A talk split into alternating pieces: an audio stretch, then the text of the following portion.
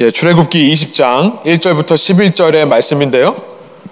어, 오늘 시간 관계상 저희가 11절까지 다 말씀을 나누지는 못할 것 같습니다. 10계명 첫 번째 시간으로 구속자 하나님의 계명 영어로는 더 데칼로그라고 되어 있는데요. 우리 출애굽기 20장 1절부터 11절까지를 저와 여러분이 번갈아 가면서 읽고 마지막 절 함께 읽겠습니다. 제가 먼저 1절 읽겠습니다.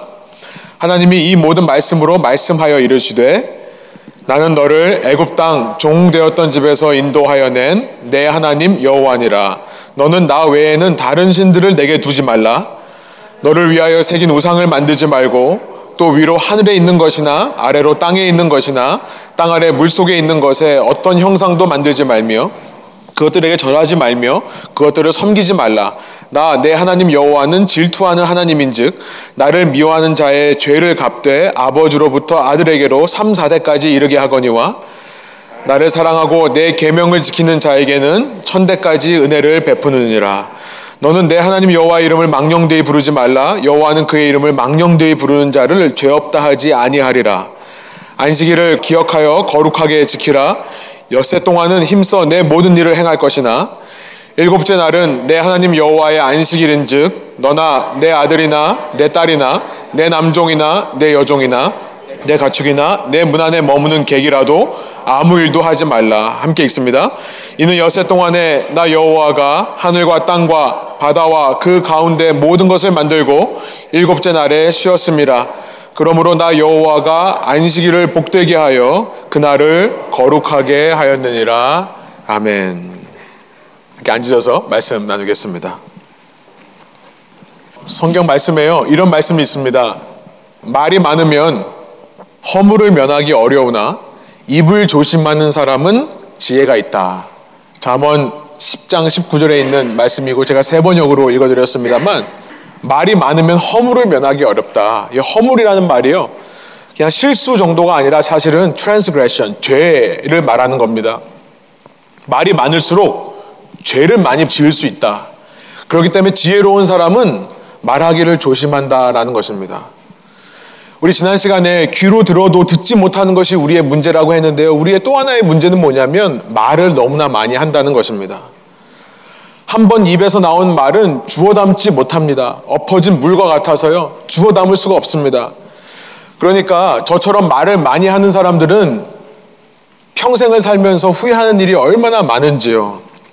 정말 제 말을 들은 사람들의 기억 속에서 지우개가 있다면 지워서 이들이 기억하지 않았으면 좋겠다라고 생각할 때가 너무나 많이 있는 것입니다. 제가 말 실수한 참 재밌는 에피소드가 많이 있는데요. 이 시간 이야기하자면 정말 한두 끝도 없기 때문에 그냥 넘어가겠습니다. 궁금하신 분들은 나중에 저에게 개인적으로 물어봐 주시기 바랍니다만 정말 말로 실수하는 것이 많고요. 말로 상처 주는 것이 많고 말로 죄를 지은 적이 참 얼마나 많은가 생각해 보게 됩니다. 여러분은 어떠신가요? 말이 많으면 허물을 면하기 어려우나 입을 조심하는 사람은 지혜가 있다. 그런데 그렇다고 해서 그런 말을 하지 않는 게 좋습니까? 아예 말을 안 하는 게 나을까요? 그건 아니에요. 성경에 또 이런 말씀이 있습니다. 미련한 사람의 말은 교만하여 매를 자청하지만 지혜로운 사람의 말은 그를 지켜준다. 잠언서 14장 3절의 말씀이에요. 하는 말마다 매를 버는 사람들이 있습니다. 그러나 우리의 관심사는 말을 안 하는 게 아니라요. 어떤 말을 하는 거죠? 지혜로운 말을 하는 거죠. 사람을 세워주는 말을 하는 거죠. 사람을 보호해주는 말을 하는 겁니다. 말을 많이 하는 것보다 한마디 말을 해도 사람을 살리는 말, 사람을 세워주는 말, 사람을 인커리지 시켜주는 말을 하는 것이 너무나 중요합니다. 왜냐하면 우리가 내뱉는 이 말에는 사람을 묶는 힘이 있기 때문에 그래요. 야고보서 3장에 보면 야고보서 3장입니다. 1절부터 11절을 한번 쭉 읽어보시면 나중에 시간 되시면 이 혀의 힘에 대해서 얘기를 하죠. 혀는 우리 몸 중에서 가장 작은 부분이지만 우리 몸 전체를 컨트롤한다는 겁니다. 마치 달리는 말, 달리는 말이 입에 재갈을 물려서 그 재갈로 그 큰 말을 그 힘센 말을 컨트롤하듯이요. 혹은 큰 배에 키가 있죠. 그 키로 전체 배를 조종하듯이 혀에 힘이 있다는 겁니다. 우리가 가정에서 자녀들에게 내뱉는 말, 우리가 직장에서 동료들에게 내뱉는 말, 우리가 우리 주위 사람들에게 내뱉는 말, 우리가 교회에서 사람들에게 하는 말, 이 말이 우리 생각보다 더 큰 영향력을 주고 있다는 것을 한번 생각해 봅니다.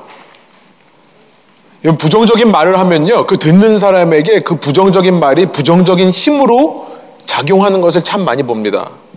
쉬운 예가 있죠. 어떤 사람에 대해서 난 별 생각이 없었습니다. 아, 그냥 괜찮은 사람인 줄 알았는데 누가 와서 그 사람에 대해서 안 좋은 얘기를 하면요. 내 속에 그 이야기 때문에 그 사람에 대한 prejudice, 이 선입견과 편견이 생겨요. 그래서 다시 그 사람을 봐도 이전처럼 볼 수 없는 것을 경험할 때가 참 많이 있지 않습니까?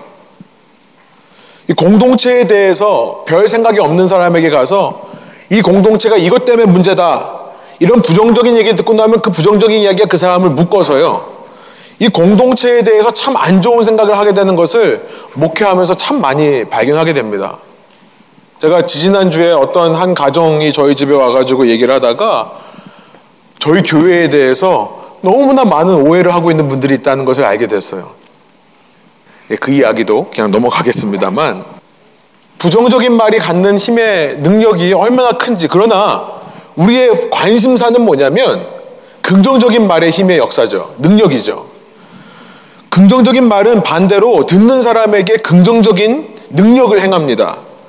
어떤 사람에게 대해 별로 생각이 없다 하더라도 그 사람에 대해서 좋은 말, 사람은 다 장단점이 있잖아요. 단점을 먼저 말하기 전에 장점을 먼저 말하면 굉장히 좋은 힘으로 역사하는 것을 보게 되고요. 어떤 공동체도 다 장단점이 있는데 단점만을 말하기보다 좋은 점들을 얘기하기 시작하면 그 공동체가 살아나는 것을 참 많이 보게 되는 것입니다.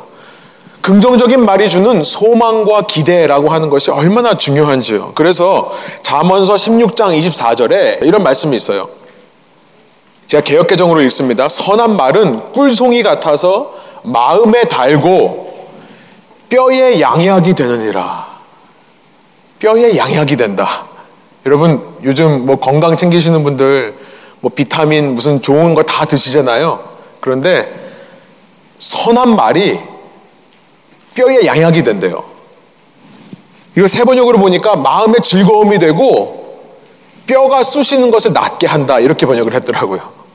뼈가 쑤시는 것을 낫게 한다. 영어로 보니까 sweetness to the soul and health to the body. 우리의 영혼을 살리는 일이 된다. 선한 말이 이렇게 말씀하고 있는 겁니다. 사랑하는 여러분, 하나님의 말씀이 저는 우리에게 이런 긍정적인 능력으로 역사한다고 저는 믿습니다. 그래서 하나님의 말씀이 우리에게 있는 거예요.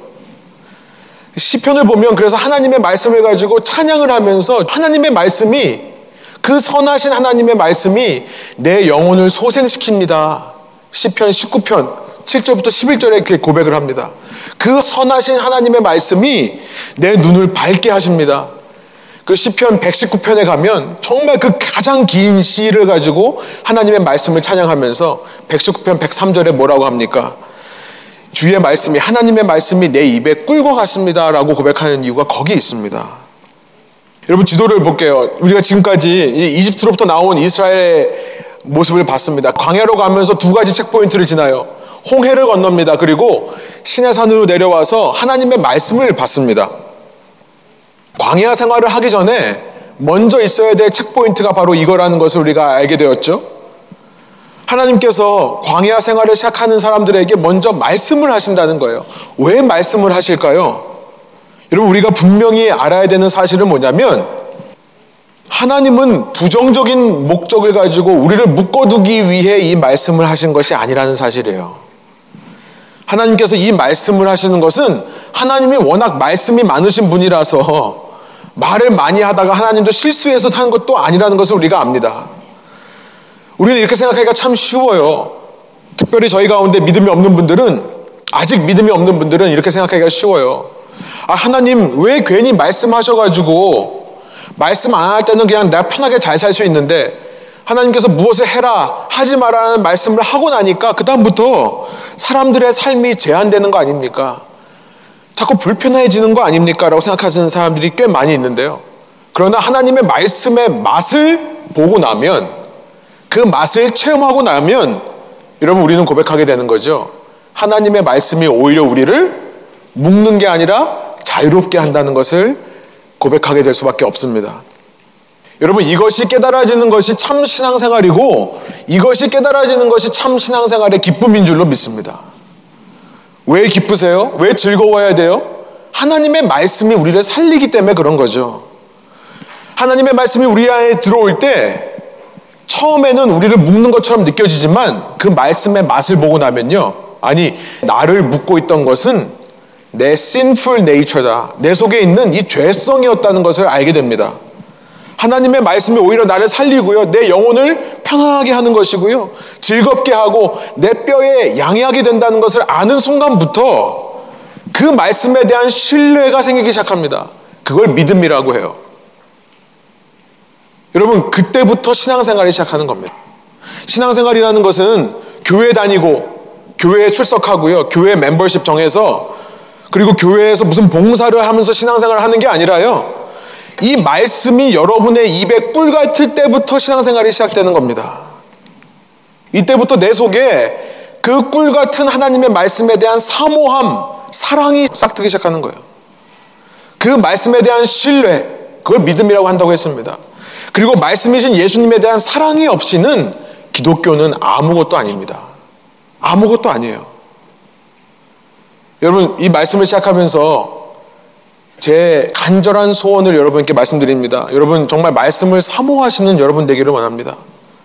그리고 그 말씀의 능력을 체험하셔서요, 여러분의 영혼이 마음이 즐거울 뿐만 아니라 정말 여러분 뼈까지도 회복되는 그런 체험을 하시는 저와 여러분 되기를 원합니다. 이제 그런 의미에서 저희가 이번 시간과 다음 시간 하나님께서 그 신의 산 위에서 백성들에게 말씀하신 열 가지 말씀들을 살펴보려고 합니다. 우리가 흔히 이것을요, The Ten Commandment, 10계명이라고 표현을 합니다만, 저는 먼저 말씀을 전하기 전에 이것을 짚고 넘어가고 싶어요. 이것은 그냥 단순한 하나님의 말씀들이다라는 것을 좀 강조하고 싶습니다. 출애굽기 20장 1절이 이렇게 시작합니다. 우리 한 목소리 한번 읽어볼까요? 20장 1절입니다. 하나님이 이 모든 말씀으로 말씀하여 이르시되 요번에 새롭게 이 십계명을 읽으면서 제 눈에 들어온 단어가 이 말씀이라는 단어예요. 히브리 말로는 דברים이라고 합니다. 히브리 말에 계명이라는 단어가 따로 있어요. מצוות이라고 하는 단어가 있습니다. 그런데 계명이라는 단어를 안 쓰고요. 그냥 말씀이다라고 합니다. 열 가지 하나님 말씀이다. 그래서 그리스 말로 δέκα라는 말이 10이라는 뜻이고 말씀이 로고스죠. 그래서 데칼로그라는 말이 나옵니다. 저는 이것을 10계명이라고 하는 것보다 데칼로그라고 하는 것이 더 맞다는 생각이 들었어요. 왜냐하면 10계명이라고 하니까 자꾸 사람들이 어떻게 생각하냐면요. 이 말씀들이 마치 우리를 묶어매는 우리로 하여금 자꾸 어떤 감옥에 갇히게 하는 하나님의 일방적인 강요처럼 느끼는 것이 참 많은 것 같아요. 혹은 독재자의 명령처럼 느끼는 사람들이 많은 것 같습니다.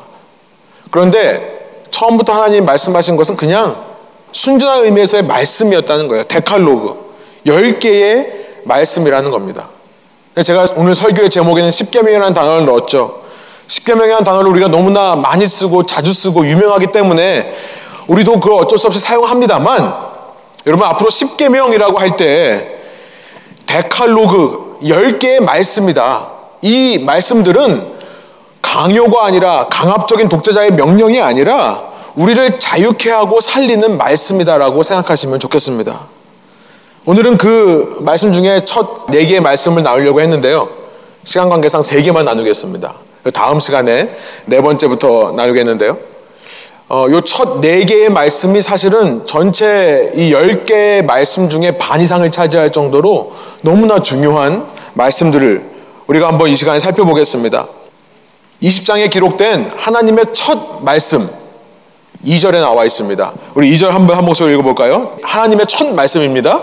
나는 너를 애굽 땅 종되었던 집에서 인도하여 낸 내 하나님 여호와니라. 우리가 십계명이라고 할 때 보통 우리는요 3절부터 시작을 합니다. 그렇죠?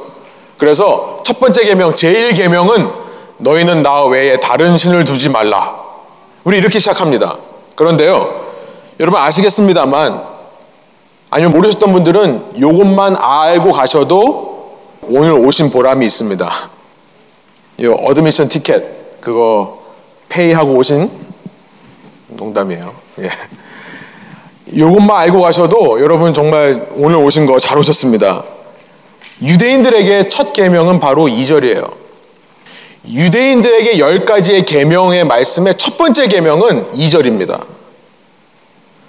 나는 너를 애굽 땅 종되었던 집에서 인도하여 낸 내 하나님 여호와니라. 이게 1계명이 되는 거예요. 유대인들에게는요.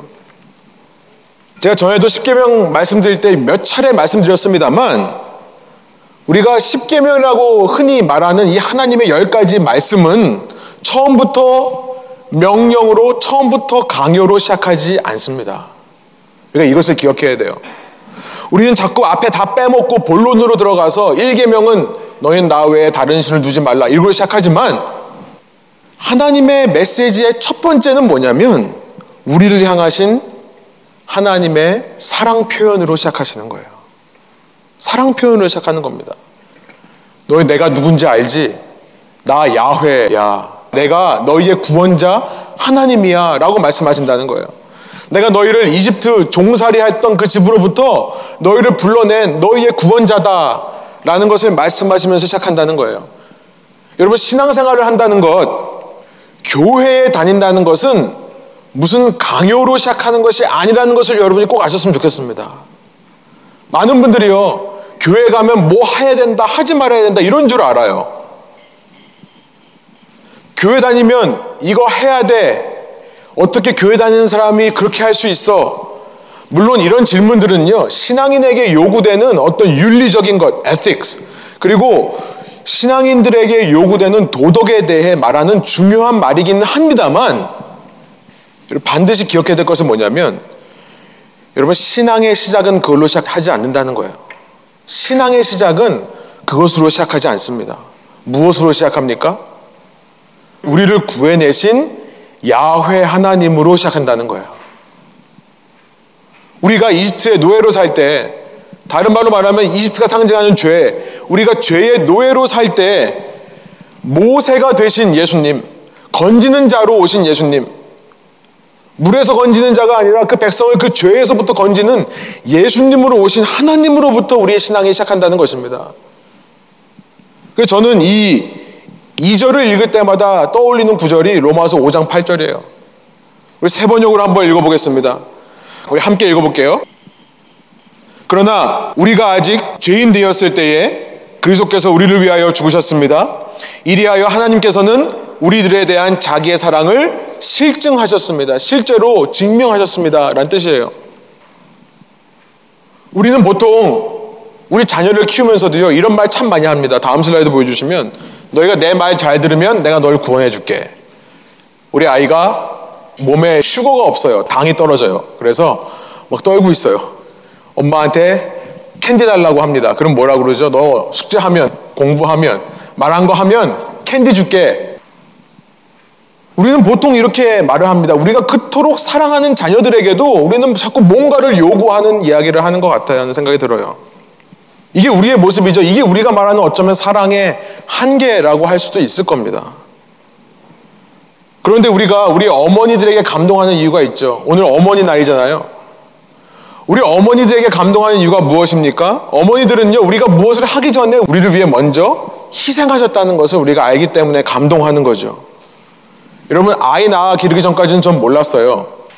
아이 낳아 기르기 전까지는 물론 어머니도 나에게 잘 해주셨지만 나도 내 나름대로 잘해서 이곳까지 왔다라고 생각했습니다. 그런데 애 낳고 보니까요, 전혀 그게 아니었다는 사실을 알게 되죠.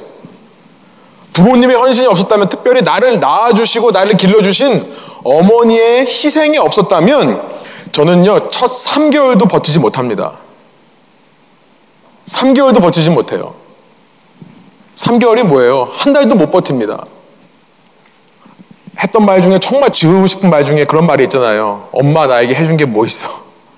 잘하면서 어, 저도 그 말을 했던 기억이 있어요. 나도 내 나름대로 열심히 노력해서 여기까지 왔는데 엄마가 뭔데 내 삶에 상관이야? 라고 했던 말을 한 적이 있는 것 같아요. 그런데요, 애를 낳아보면 압니다. 우리는 인간 어머니에게도 이렇게 감동할 수밖에 없는 건데요. 그래서 이렇게 어머니 날에 어머님의 사랑을 감사하는 건데요. 여러분, 이 날의 포인트는요, 우리의 인간 어머니에게만 있는 것이 아닙니다. 우리의 영적 어머니 대신 하늘 아버지에게도 이 모든 날에 포인트가 초점이 있다고 저는 믿습니다.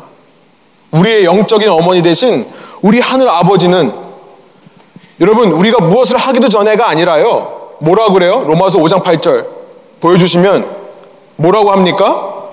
우리가 무엇을 하기도 전에가 아니라 우리가 그 하나님의 원수인 죄인 되었을 때 하나님의 존재를 알기는커녕 내 삶의 주인이 난 줄 알고 나밖에 없는 줄 알고 살 때 그때 이미 하나님께서는 우리에 대한 당신의 사랑을 죽으심으로 보여주셨다는 거예요. 이 땅에 오셔서 우리를 대신해 죽으신 겁니다. 우리가 알기도 전에 우리를 위해서 보여주신 사랑을 나는 수천 년이 지나고 이제서야 깨닫는 겁니다. 여러분, 신앙은요, 바로 그런 하나님의 사랑, 그 사랑을 깨닫고 나도 그 하나님께 사랑한다라고 고백하는 것으로 시작하는 것이에요. 거기서부터 우리의 신앙이 시작되는 겁니다.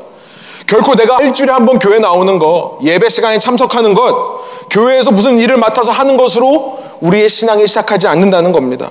데칼로그의 첫 번째 말씀이 바로 그 포인트를 우리에게 짚어주시는 거예요. 여러분, 저는 간절하게 여러분에게 말씀드리고 싶습니다. 여러분 가운데 아직 그 사랑을 체험하지 못한 분들이 있으시다면, 여러분, 오늘 이 말씀 속에서요, 그 하나님의 사랑을 체험하시기를 저는 간절히 소원합니다. 이미 체험하신 분들이 있다면, 여러분, 날마다 더 새롭게 체험하시는 저와 여러분 되기를 원합니다. 사랑이 없으면 아무것도 아니에요. 사랑이 없으면 아무것도 할 수 없습니다. 그 다음에 이어지는 말씀이 3절입니다. 3절 한번 한 목소리 읽어볼게요. 너는 나 외에는 다른 신들을 내게 두지 말라. 다시 한번 읽겠습니다. 힘차게 한번 읽어볼게요. 너는 나 외에는 다른 신들을 내게 두지 말라. 유대인들에게는 두 번째 계명이 이 말씀입니다. 그리고 카톨릭과 개신교회는 첫 번째 계명으로 우리가 이해하는 것이 이 말씀이에요. 신앙이 하나님의 일방적인 사랑으로 시작했다는 것을 이절이 보여줬습니다. 유대인의 첫 계명이 보여주는 거예요. 그렇다면 이런 질문이 들 수 있죠. 그럼 우리는 그 사랑을 받고 그냥 끝나면 되는가? 여러분 그렇게 일방적인 어머니의 사랑을 받기만 한 아이들을 가리켜서 spoiled kid 그러죠? 아직 철들지 않은 아이라고 우리는 얘기를 합니다. 아까 사람들이 하는 질문이 있다고 그랬죠. 교회 다니면 이런 거 하지 말아야 돼. 어떻게 교회 다니는 사람이 저거 하냐? 사람들이 말하는 이런 것들은 신앙의 조건, 선행 조건, pre-existing condition에 대해서 얘기하는 게 아니라 그 신앙의 결과에 대해서 말하는 거였습니다. 신앙이 있는 사람들의 responsibility, 책임에 대해서 말하는 겁니다. 그런 일방적인 사랑을 받은 자로서 당연한 response, 당연한 반응의 첫 번째가 뭐냐면 이 3절이 말씀하시는 거예요. 그렇게 하나님의 수천 년 전부터 이어지는 사랑을 받은 자로서 내가 보여야 될 첫 번째 반응은 그 하나님 외에 다른 신들을 두지 않는 거다. 여러분, 이 말이 좀 이상합니다. 그럼 다른 신들이 있다는 걸까요? 다른 신들이 있는 겁니까? 그러니까 하나님 외에도 다른 신들이 다 있는데 그 중에서 하나님만 섬기라는 것을 말씀하는 겁니까? 아니에요. 성경은 어디를 봐도 신약이나 구약이나 어디를 봐도 시간 없으니까 넘어가겠습니다만 하나님만이 유일한 신이다라고 말씀하고 있습니다. 하나님만이 유일한 신이다. 유대인들에게 신명기 6장 4절부터 5절 주 너의 하나님은 유일하신 여호와다라고 하는 것이 그들의 신앙의 고백이에요. 유일한 신. 다른 신이 있는 것이 아닙니다. 그러나 유대인들은요, 이 최고라는 것을 표현하는 이 superlative라고 하는 최상급 표현이 없습니다. 유대인의 말에는요, 히브리 말에는 최상급이 없어요. 그러니까 우리는 뭐 가장 큰 왕 할 때 또 greatest king, greatest라고 하는 superlative를 쓰는데 유대인들은 그 단어가 없기 때문에 어떻게 표현하냐면 king of kings라고 표현을 해요. 왕 중의 왕. 그러니까 성경에서 하나님을 향해 하나님은 신 중의 신입니다라고 말하는 것은 무슨 말입니까? 다른 신들이 있는데 하나님이 있다는 게 아니라 하나님만이 유일하신 가장 위대한 신이십니다라고 고백을 하는 거예요. 유대인들은 하나님 외에 다른 신이 없다라고 믿는 사람들입니다. 유일신을 믿는 사람. 그런데 이상하죠. 왜 하나님이 그런 유대인들을 향해 나 외에 다른 신들을 섬기지 말라라고 하는 걸까요? 여기서 우리는 이 다른 신들이라고 하는 것은 실제로 하나님 외에 있는 small g god가 아니라 사람들이 만들어낸 신이라는 것을 알게 됩니다. 사람들이 만들어낸 신. 역설적인 표현이죠. 억시모론이라고 하죠. 사람이 만들어내는 신. 이것을 예수님께서 잘 설명해 주신 것이 마태복음에 있어요. 마태복음 6장 24절입니다. 제가 세 번역을 한번 읽어볼게요. 아무도 두 주인을 섬기지 못한다. 한쪽을 미워하고 다른 쪽을 사랑하거나 한쪽을 여기고 다른 쪽을 업신여길 것이다. 너희는 하나님과 재물을 아울러 함께 섬길 수 없다라고 말씀하시는 것이 있습니다. 여기서 재물이라고 번역된 한 단어가 그리스 말로 맘모나스라는 단어인데요. 이거는 히브리 사람의 말 혹은 아람어 이 히브리의 방언인데요. 아만이라는 동사에서 나온 단어입니다. 이 그리스어로도 이거를 번역하지 않고 그대로 그냥 맘모나스라고 옮긴 거예요. 이걸 영어 성경이 또 그대로 번역해서 맘몬이라는 말로 옛날에 썼습니다. 이게 무슨 뜻이냐면요. 의지하는 것이란 뜻이에요. 여러분, 이 아만이라는 동사가 이 말의 뿌리인데요. 거기서 아멘이라는 단어도 나왔어요. 그러니까 우리가 아멘 할 때는 무슨 말이냐면 맞습니다. 그렇습니다. 내가 의지함 그 말을 의지합니다. 붙듭니다. 믿습니다라는 뜻이에요. 그게 아멘이라는 뜻입니다. 그런데 이 만몬이라고 하는 것은 뭐냐면 의지하는 것들을 말하는 거예요. 이 땅을 살면서 사람들이 의지하는 것 이것이 모두 만모나스에 포함되는 겁니다. 여러분 의지에 사는 것 자체가 문제는 아니죠. 우리는 어렸을 때 부모를 의지해 살고요. 또 부모님들은 자식을 의지해 삽니다. 부부가 서로를 의지해 살고요. 사람만이 아니라 우리는 이 땅에 있는 것들을 의지해서 살아가요. 그렇죠? 오늘도 이 자리에 오실 때 걸어오신 분 없죠? 차 타고 옵니다. 집에서 주무실 때 그냥 땅바닥에 주무시는 분 없죠? 침대에 의지해서 집에 의지해서 우리는 잠을 잡니다. 생활을 해요. 그런데 이 의지하는 것 자체가 문제가 아니라 내가 이 땅을 살면서 의지하는 것이 하나님보다 더 의지가 될 때, 다른 말로 내가 하나님보다 이 땅에 있는 사람이나 이 땅에 있는 것들에게 더 아멘 할 때, 그때 그것들이 우상이 되는 겁니다. 다른 신들이 되는 거예요. 그러니까 유대인의 두 번째 계명, 우리의 첫 번째 계명, 하나님께서 지금 무슨 말씀을 하는 겁니까? 우리가 이것을 강압적인 명령으로 이해하면 오해가 되는데요. 사랑하는 사람의 입장에서 한번 생각해 보세요. 하나님이 이렇게 말씀하시는 거예요. 너희가 나를 사랑한다면 너희는 이 세상 중에 가장 먼저 나를 의지해야 된다. 그 말씀을 하시는 겁니다. 여러분, 사랑의 관계에 있어서 가장 기본적으로 요구되는 것을 지금 말씀하신다는 거예요. 강압적인 명령이 아닙니다. 여러분, 결혼한 사람들 서로 어떻게 서약합니까? 결혼한 사람들이 결혼 생활 할 때 가장 기본적으로 요구되는 게 뭐예요? 우리 뭐라고 하고 결혼했죠? 하신 분들? 기쁠 때나, 슬플 때나, 아플 때나, 건강할 때나, 뭐, 어떤 분들은 뭐, 검은 머리가 파뿌리 될 때까지 뭐, 그렇게 얘기했다고 그러는데. 무슨 말이에요? 그 다음에 뭐라고 나와요? 서로 의지하겠다. 내가 당신을 의지하겠다라고 하는 그 고백으로 결혼이 이루어지는 것처럼 여러분 이 유대인에게 두 번째 계명, 우리에게 첫 번째 계명은요. 사랑하는 사이에게 기본적으로 요구되는 겁니다. 어느 순간 서로 살면서 슬픔이 서로보다 더 크게 보인다면 어느 순간 둘이 살면서 기쁨이 서로보다 더 크게 보인다면 여러분 그 슬픔이 아무리 고상한 인간의 아픔이라 할지라도 그 기쁨이 아무리 고상한 차원의 기쁨이라 할지라도 그것은 전부 다른 신들이 된다는 것입니다. 그런 의미에서 이어서 4절부터 5절에 이렇게 말씀하세요. 4절부터 5절 함께 한번 읽어보겠습니다.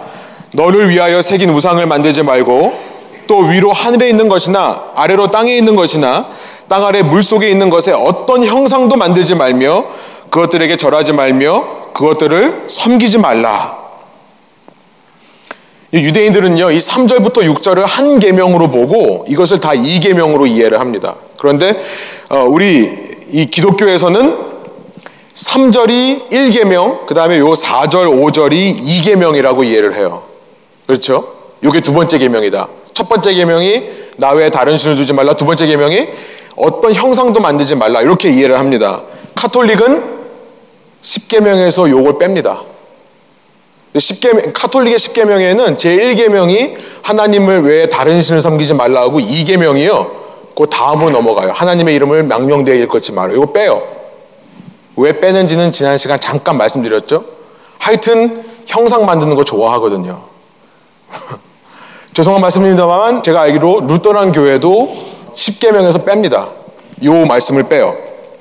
왜 형상을 만들지 말라고 하시는 건가? 지난 시간에 제가 금송아지 형상을 말씀드리면서 자세하게 말씀드렸기 때문에 그냥 여러 가지 이유가 있습니다만 그냥 넘어가겠습니다. 그러나 이 시간 한 가지만 좀 중요한 이유로 생각해 보고 넘어갈게요. 사람은요, 예배하는 대상을 닮아갑니다. 사람은 예배하는 대상을 닮아가요. 이것이 형상으로 만들어 놓은 우상숭배의 무서운 점이에요. 시편 115편 8절에 세 번역으로 보면 이렇습니다. 우상을 만드는 사람이나 우상을 의지하는 사람은 모두 우상과 같이 되고 만다. 하나님 외에 다른 것을 의지하는 것도 문제지만 그것의 형상을 만들어 오면 사람은요 자기가 바라보는 그 형상을 담게 되어 있다는 겁니다.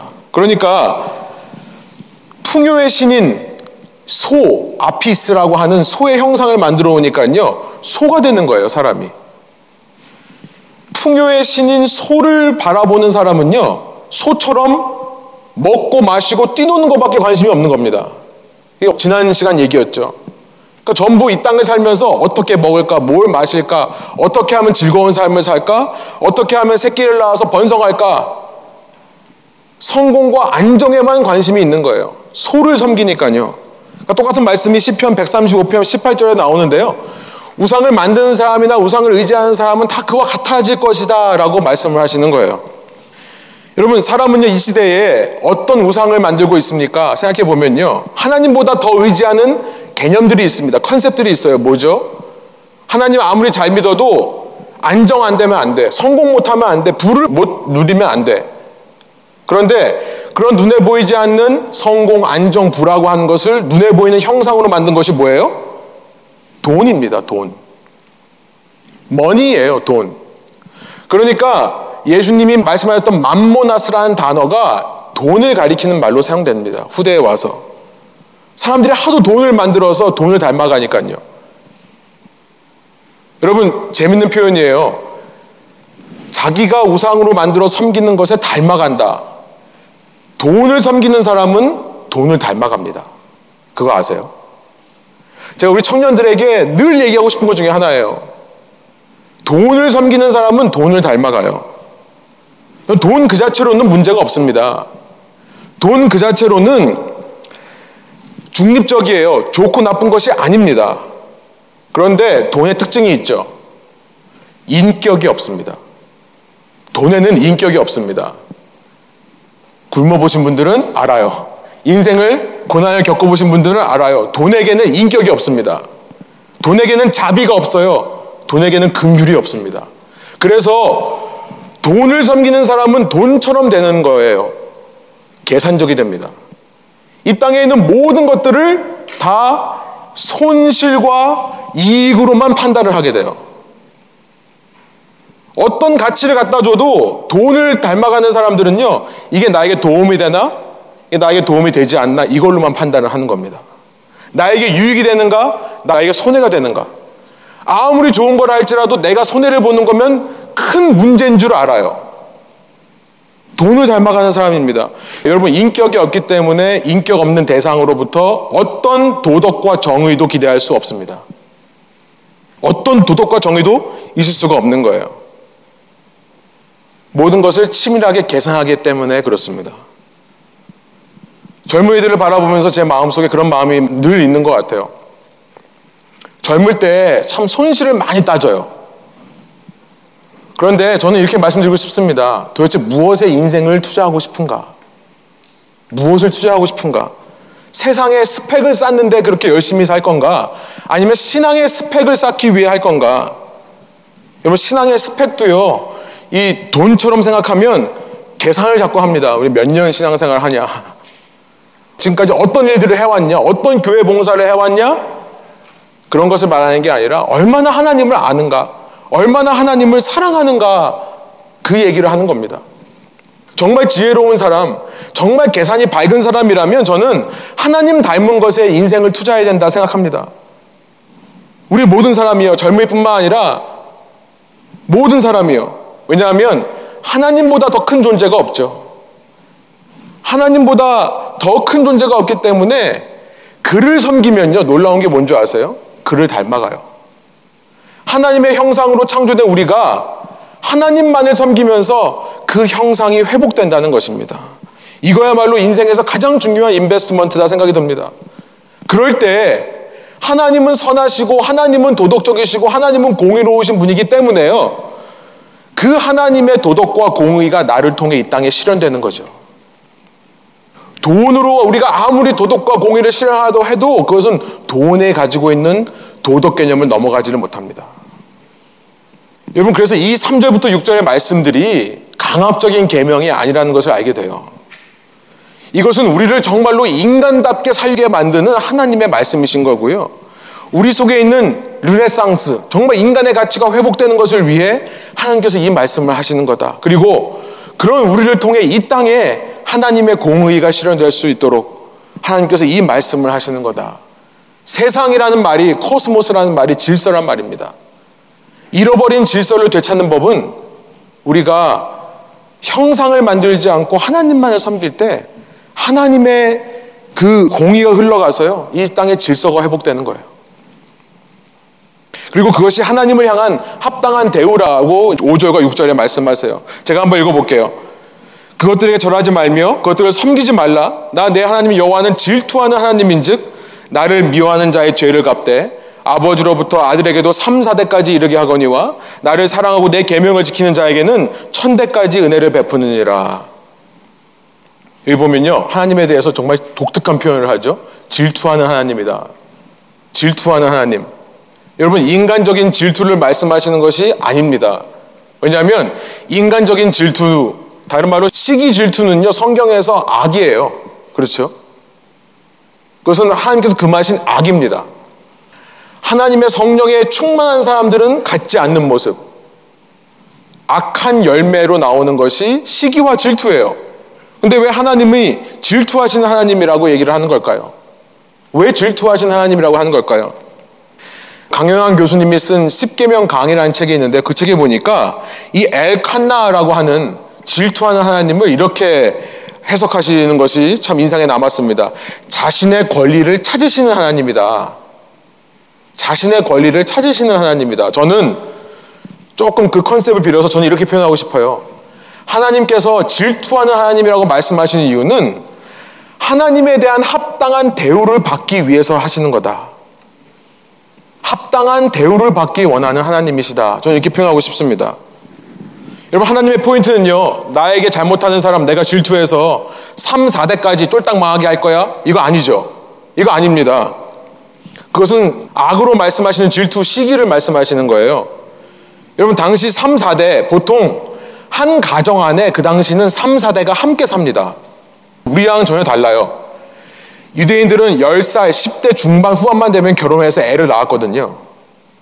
그러니까 한 집안 안에 3, 4대가 함께 살아요. 무슨 말씀을 하는 겁니까?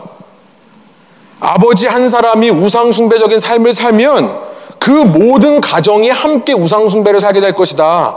그 말씀을 하시는 거예요. 하나님이 일부러 복수하시고 저주하시는 것이 아니라 우리가 생각하는 시기 질투를 하시는 것이 아니라 하나님은 그들이 그냥 그렇게 멸망의 길을 가도록 내버려 두시겠다라고 말씀하시는 겁니다. 그러나 나를 사랑하는 사람 어떻게 한다고요? 내 계명을 지키는 사람 어떻게 하신다고요? 3, 4대까지 은혜를 베푸겠다가 아니죠. 천대까지 은혜를 베풀겠다. 이게 하나님의 질투입니다. 이게 하나님의 질투예요. 무슨 말입니까? 하나님이 이런 합당한 대우를 받고 싶은 거예요. 우리한테. 여러분, 사랑하는 사람들끼리 그런 마음이 있잖아요.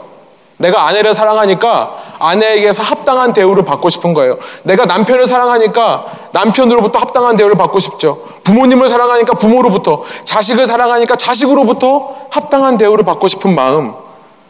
이게 나를 사랑하는 사람들이 보여야 될 나를 향한 합당한 대우다라고 말씀하시는 거예요. 너무나 자연스러운 사랑의 요구예요. 절대 강요가 아닙니다. 하나님께서 이렇게 말씀하시는 거예요. 날 사랑한다면 나만 바라봐. 우리 노래 가사처럼요. 나만 바라봐. 네. 이런 의미에서 7절로 넘어갑니다. 우리 한번 7절 마지막으로 한번 같이 읽겠습니다.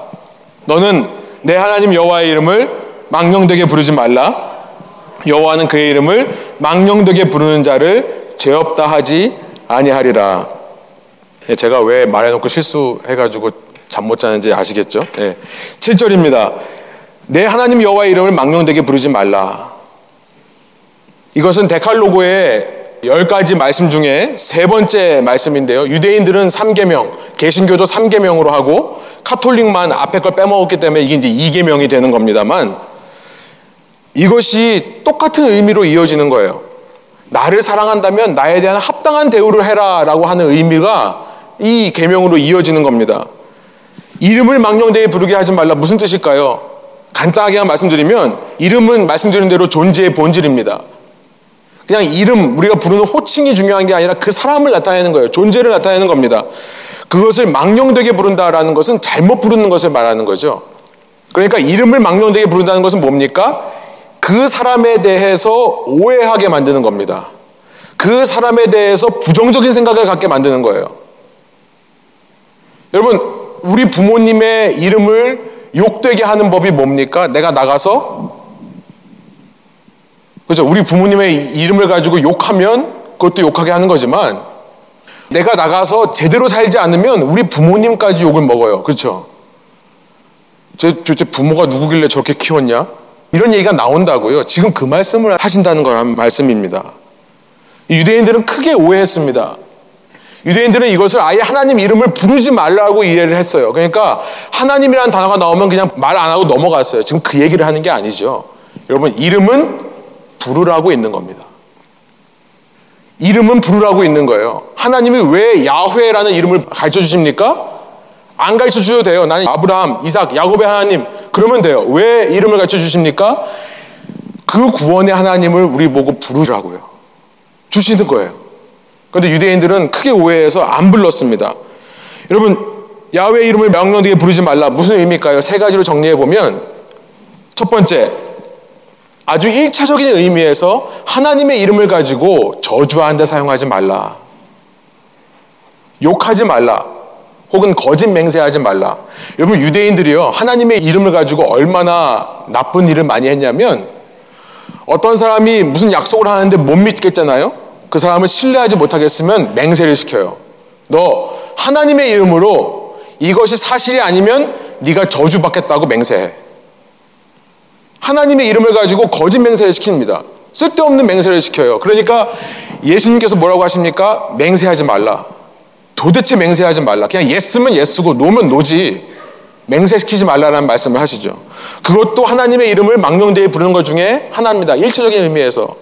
여러분 미국에 와서 놀란 것들이 뭐냐면 무슨 일이 있을 때 뭐 oops 이러는 거는 참 귀여운 표현이죠. 이 미국 사람들은 안 좋은 일이 있을 때마다 예수의 이름을 불러요. 여러분 영화를 보시면 깜짝깜짝 놀라는 것들이 많이 있죠. 영화에 나오는 대사는요, 그냥 그 배우들이 즉흥적으로 하는 대사 아닙니다. 그 대사는 그 쓰는 사람들이 있어요. 스크립트를 쓰는 사람들이 목적을 가지고 쓰는 거예요. 그걸 그냥 외워서 하는 거죠. 모든 감탄사가 다 Jesus Christ, Jesus 이래요. 이게 뭡니까? 1차적인 의미에서 하나님을 가지고 잘못되게 사용하는 거 이름을. 그런데 이게 다가 아니죠, 사실은. 이런 일차적인 의미를 말씀하시는 거 아니라 두 번째, 이름은 부르지만 순종하지 않는 것을 말씀하시는 겁니다. 마태복음 7장에 보면 나더러 주여 주여 하는 자마다 하나님의 통치 천국에 들어갈 것이 아니라 내 말을 듣고 뭐 하는 자라야? 행하는 자라야 천국에 들어가리라. 말과 행실이 함께 가는 것을 말하는 거예요. 그렇죠. 우리가 세상에 나아가서 우리가 하나님의 이름을 부르는 사람인 만큼 윤리적이고 도덕적이고 공의롭게 산다면 그것이 하나님의 이름을 망령되이 일컫지 않는 아주 중요한 비결이라는 것입니다. 우리가 세상에 나가서 말로는 하나님을 섬기는 사람이지만 행실은 하나님 섬기지 않는 사람처럼 한다면 그것 때문에 우리 아버지 되신 하나님께서 이름이 망령되이 일컬음을 받는 거예요. 그런 의미에서 세 번째 적극적인 의미로 하나님의 이름이 영광되게 하는 것을 말하는 것입니다. 이 모든 것은요, 하나님의 이름을 영광되게 하라라는 의미로 사용이 되는 거예요. 여러분, 사랑하는 사람에게 우리가 뭘 기대합니까? 우리가 사랑하는 사람에게 기대하는 것이 바로 이거 아닙니까? 사랑하는 사람이 나에게 영광이 되기를 원하죠. 이 영광이라는 말은요, 쉽게 말하면 높인다는 뜻이에요. 이 J.I. 패커라고 하는 유명한 신학자가 늘 저희 학교 다닐 때 늘 했던 얘기 중에 하나가 뭐냐면 사랑은 전 사랑에 대해서 데피니션을 말씀하실 때 굉장히 신학적인 걸 얘기하실 줄 알았는데 이렇게 얘기하시더라고요. 사랑한다는 것은 to love someone is to lift him or her up. 사랑한다는 것은 상대를 높이는 거다. 그렇게 아주 간단하게 말씀을 하시더라고요. 우리가 하나님을 사랑한다면 우리가 해야 될 일은 뭡니까? 그를 높이는 거죠. 그가 영광받게 하는 거죠. 다른 사람의 칭찬을 받게 하는 거죠. 우리가 그걸 사랑하는 사람에게 기대하지 않습니까?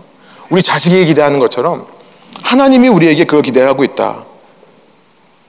시간 관계상 네 번째는요. 안식일에 관한 말씀인데 다음 시간에 나누도록 하겠습니다. 안식일에 관해 말씀 나누는데 다음 주에 빠지지 않으실 거죠? 예. 예. 정리해 볼게요. 여러분, 데칼로그라고 하는 것은 하나님의 열 가지 말씀은 우리를 묶어 매는 강요의 말씀이 아닙니다. 사랑하는 사람에게 요구되는 아주 기본적인 사랑의 말씀들이라는 것을 여러분이 꼭 기억하셨으면 좋겠습니다. 이 말씀을 하신 것은요, 하나님께서 먼저 우리에게 희생의 사랑을 보이셨기 때문에 이 말씀을 하실 자격이 충분히 있으신 겁니다. 우리가 하나님을 알기도 전에 하나님은 우리를 위해 자기의 생명을 내어주실 정도로 우리를 사랑하셨습니다. 그런 하나님에 대한 자연스러운 반응으로 드리는 고백이 첫 번째고요. 그리고 정말 하나님께서 우리를 인간답게 하시기 위해 우리를 통해 이 땅에 하나님의 공의와 도덕을 실현하시기 위해 말씀하시는 것이 두 번째고요. 세 번째, 정말 사랑하는 사람들이 하나님께 할 수 있는, 사랑하는 사람에게 할 수 있는 그 사람을 높이는 것을 위해 이 말씀을 하셨다는 것을 기억하시며 여러분 중요한 것은 사랑입니다. 중요한 것은 하나님을 사랑하는 거예요. 뜨겁게 사랑하는 겁니다. 그런 사랑이 회복되셔서 이 십계명의 삶이 여러분 가운데 충만히 이루어지는 삶 되기를 원합니다. 함께 기도하시겠습니다.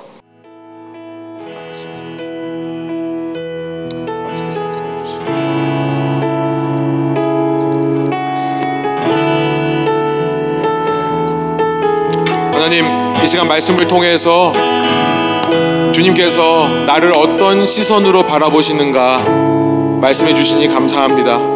주님의 말씀이 우리 입에 꿀과 같이 달고 우리 영혼을 즐겁게 하며 우리의 뼈를 소생시키는 줄로 믿습니다. 이 시간 말씀 때문에 우리가 살아나게 하여 주시고 말씀 때문에 우리가 자유로워지게 하여 주시고 말씀 때문에 우리가 주의 형상으로 회복되게 하여 주옵소서. 그렇게 하실 주님께 감사드리며 예수 그리스도의 이름으로 기도합니다.